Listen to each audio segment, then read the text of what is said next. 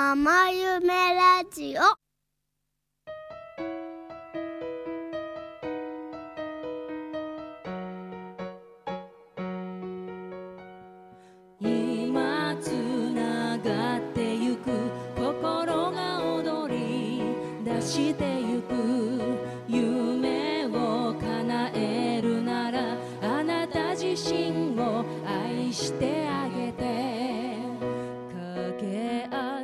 刻は12時を回りました。この番組はママ夢ラジオ福岡です。ママのつながり、発信、挑戦、夢を応援したい全国のママたちと作ろうと、東京渋谷クロス FM から始まりました。毎週金曜日、12名の福岡メンバーがコミュニティラジオ天神から毎回12時25分までお送りします。ママ夢ラジオ福岡は株式会社宮崎電機商会友岡ひまわりこども園の提供でお送りいたします。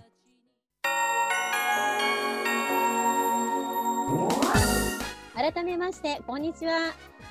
こんにちは。ママエメラジオ福岡、今週も始まりました。毎週パーソナリティはママエメメンバーが2人ずつ順番に担当していきます。本日の担当は小玉のり子です。専門学校の IT の講師、またはコミュニケーションの検定の非常勤講師、ママコミュニティリコランドを主催して親子イベントをやっています。よろしくお願いします。お願いします。そしてもう一つの担当は、はい。はじめまして、井上陽子です。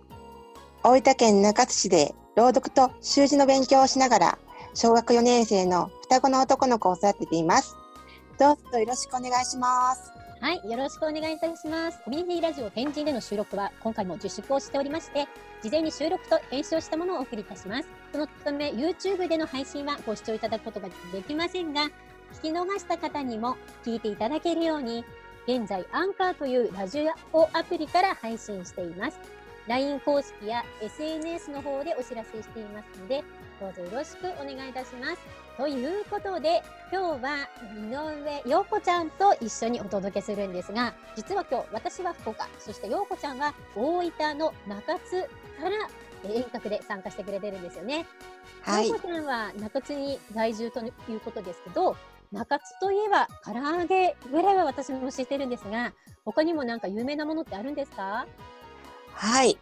中津は森山と鳥新のお店の唐揚げが美味しく、地元多くの方に愛されています。はい。じゃあまた中津のこともね、また今日はなんと陽子ちゃんはね、あの初参加、3期から新しいメンバーさんということで緊張していると思いますが、楽しくお届けしていきたいと思います。そして、えーこのステイホームの期間長い今日の放送ではテーマ健康をキーワードにお送りします。本日は健康のスペシャル特別ゲストをなんとお呼びしています。ご紹介させていただきますね。中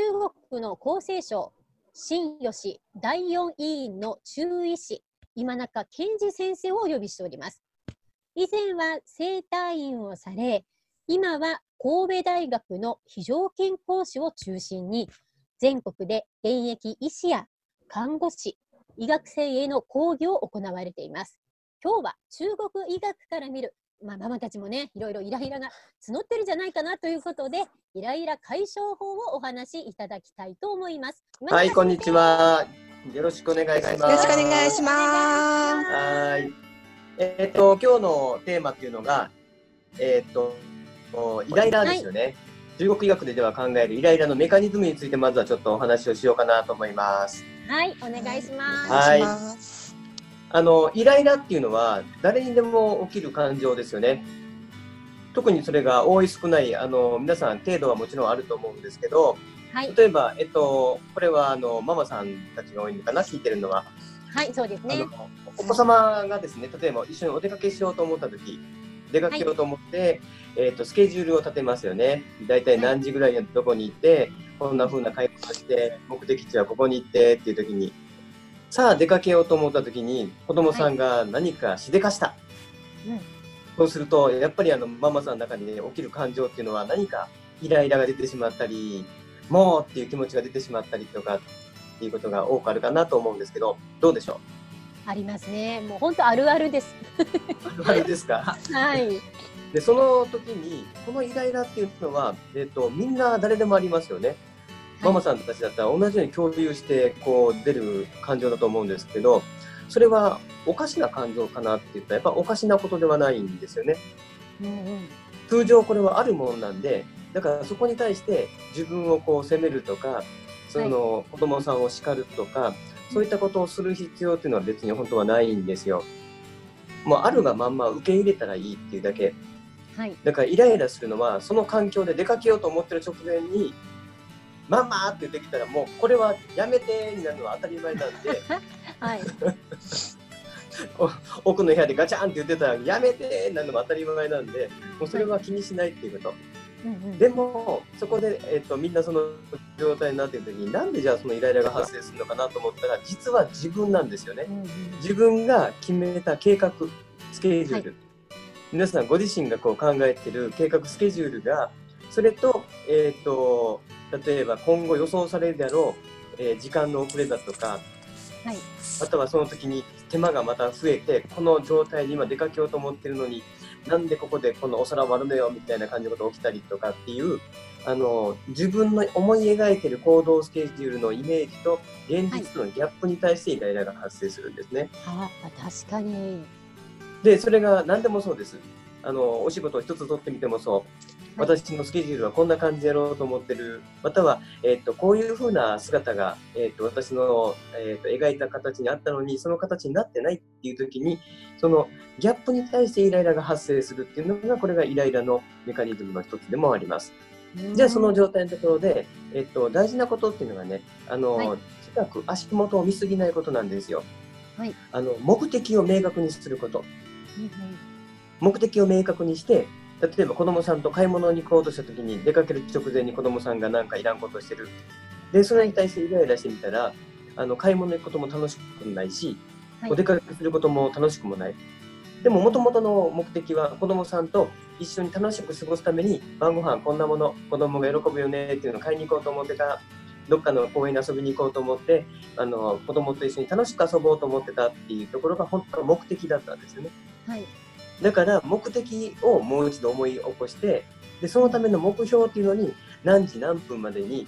あのどこどこの目的地について何時から、例えば映画なんかそうですよね。映画なんかだったら何時から始まるからこの時間に行かなきゃと思ってる。でも子供と楽しく過ごすのが目的だったらじゃあ映画じゃなくてもいいんだよねっていうところにちょっとこう切り替えていくんです。うんだから自分の目的って何かっていうところを今回したかった目的は何なのか、もう一度こうあの持ってでそこで手段をねいっぱい持っておくんですよ。そのための目標になってた一つのものが例えば公園に行くとかお買い物に行くとかっていうのがあの目標の一つのツールになってたっていうんだったらそれを変えてしまってじゃあ自分の今回はこの映画間に合わなかったけど、はい。じゃあ本屋さんに行ってあの好きな5本買ってあげるねでもいいわけだし。うんうん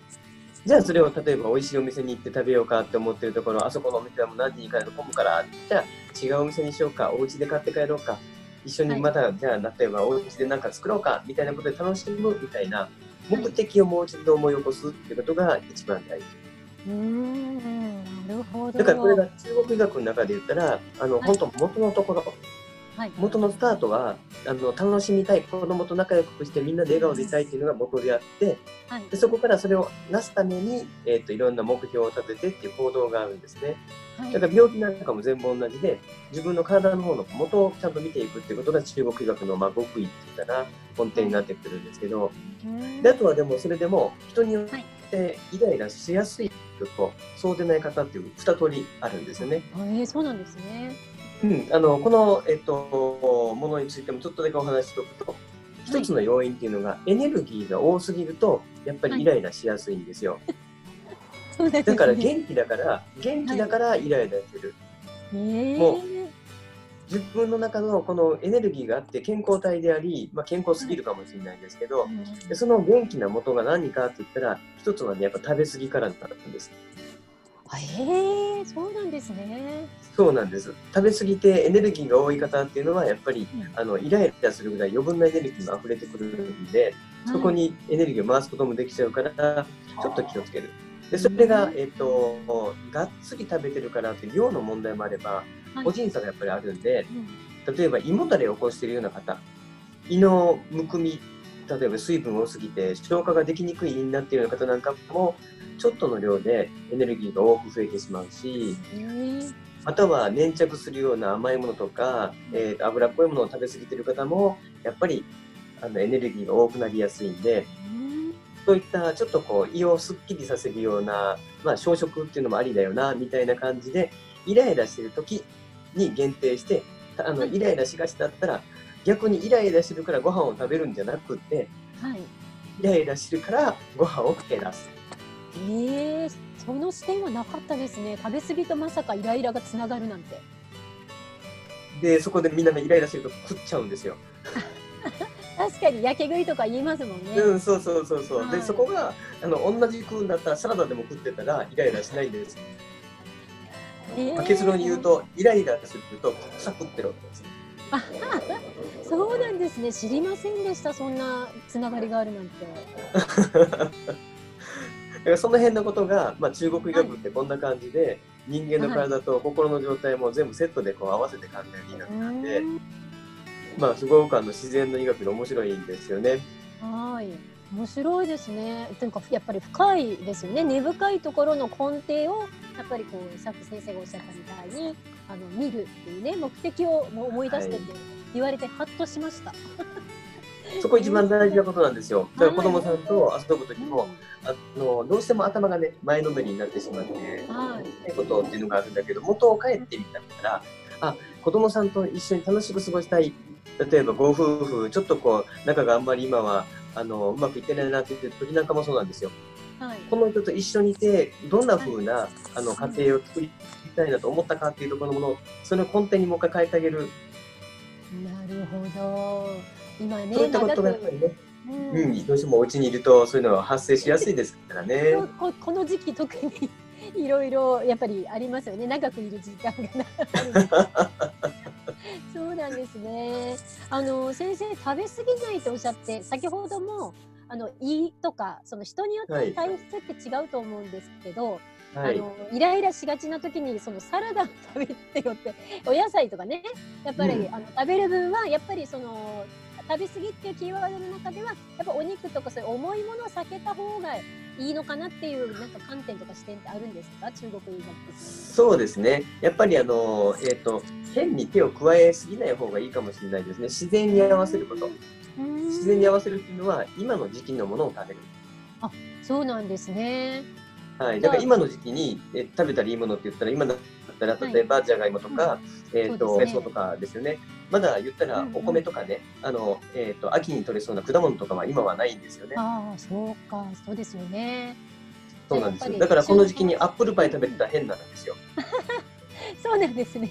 うん季節じゃないっていうやっぱり旬のものを取れっていうことですね。旬のものです。なるほど。な先生、はい。あのすごく新たな視点で気づきをたくさんいただきましたけれども、あの、はい。先生から最後に一言メッセージママたちに向けて何かありましたらママ夢ラジオの皆さんともママたちのぜひコメント何かいただけたら嬉しいです。はい、あの皆さんいろんな悩みとかいろんなことあるんですけど全部それが普通自然みんな私だけが特別じゃない例えばはい。感情面今日のお話にイライラのことだったんですけどイライラするとか不安が出るとか何か皆さんこう心の中のものがちょっとこう不安定になった時みんな同じよっていうことだけね。あみんな同じ。だからあの人に話して相談しても OK だし恥ずかしいことでも自分だけが辛いわけでもないし、特に気持ちメンタルのことでしんどいんだったら一人で抱え込まないで誰かとシェアした方がいい、うんうんそうですでね。自分だけじゃないから恥ずかしくないからみんな同じだから全部話してみっていうことだけ、素晴らしい本当に、はいなんか先生はえなんか女性心というか女心がすごく分かって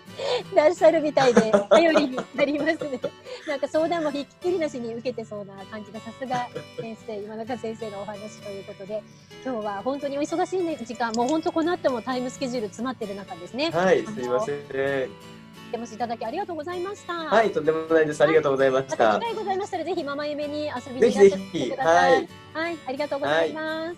はいよろしくお願いします、はいありがとうございましたありがとうすございました。ということで今中先生に今日はスペシャルゲストということでですね、えー出演していただきました、えー今中先生はですねサンマーク出版より胃のむくみを取ると健康になるという本もご出版をされています。えー、LINE の方から、またお知らせもさせていただきたいと思うんですけども、ぜひ今のお話を聞いて気になるなっていう方は、このサンマーク出版から出ている胃のむくみを取ると健康になるという本を要チェックされてみてくださいね。えー、今中先生、本当に貴重なお話ありがとうございました。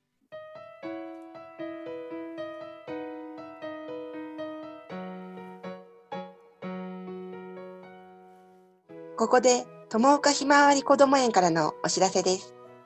自分らしく豊かに生きる力を育む一人一人の子供の自発性を最大限に尊重し、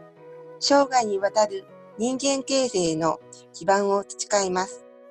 地域の子育て支援や連携、社会の保育に理解を広めるための情報についても積極的に提供発信を行い、子育て支援へとつなげていきます。友岡ひまわりこども園からのお知らせでした。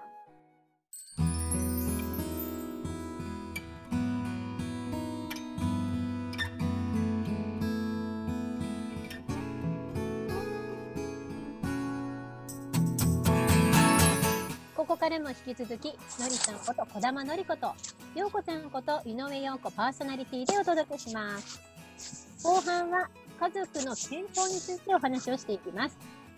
ようこちゃんは介護福祉の資格も取得してて、日頃の健康や体力づくりなどで気をつけていることって何かありますか？はい。自宅で日頃かかとを開けながら茶碗を取ったりトイレに行っています。筋トレ効果があるらしいみたいなので、私は自宅で取り入れこん取り組んでいます。そうなんですね。じゃあ他にも、例えば食事とか何か気をつけていることとかどうですか？はい。家族のために料理にプロテインを入れています。えー、プロテインすごいですね。なんか他にあったりします？はい。ご飯の中にカルシウムを入れます。えー、カルシウムって入れると味変わったりするんですか？はい。ご飯が柔らかくなるんですよ。なんですね。初めて聞いたんですけど、なんかすごい体そうですよね。なんか他にお野菜とかこだわりって何かありますか？大分県中津市の道の駅で野菜を買っています。えー、なんか新鮮そうですけどね。はい。朝生産者が6時頃に来ていますよ。あと、調味料にもこだわっています。えー、調味料なんですね。なんか、調味料といえば、私も先日たまたまあの先生ですね。歯医者さんなんだけど、えっと、日頃いろいろなお母さんたちの体のメンテナンスもしてるっていう先生の調味料の講座があって行ってきたんですけど、なんかあの、うん、お塩とかあの、やっぱり一番大事なのは油らしくってであの私自身も油はあの結構こだわってたんですけどあのその先生のお話を聞いてなんかいろんなセンスがあるみたいなんですけどね。なんかココナッツオイルがいいよとか、まあ、あの先ほど今中先生もおっしゃってたけどやっぱりその人の,、あの体のねによってこう、合う合わないはあるからみんながいいっていうわけじゃないんでしょうけど、はい。うん、油はすごく一番やっぱり他の醤油とか砂糖とかお塩とかのある中で一番油は大事っていう話してましたね。意外ですね。で私はその話を聞いて、まあ、お塩もこだわってるんですけど、あの今まで沖縄のなんかお塩のねあの宮古島とかあるじゃないですか。はい、ああいうところのお塩を使ってたんですけど、あのそのお話を聞いてなんかあのまたお塩もねあのいろいろ今集め出していろんなお塩のところの取り寄せたりしてねあのやってます。で皆さんもねあの日頃気遣ってる健康法とかあのいろいろあると思いますのでぜひ効果があったとかね、はい、いう情報がありましたらあのブログとかママ夢ではやってますのでね、ぜひお知らせいただけたらなと思っています。はい。はい、今日は健康をテーマにお届けをしてまいりました。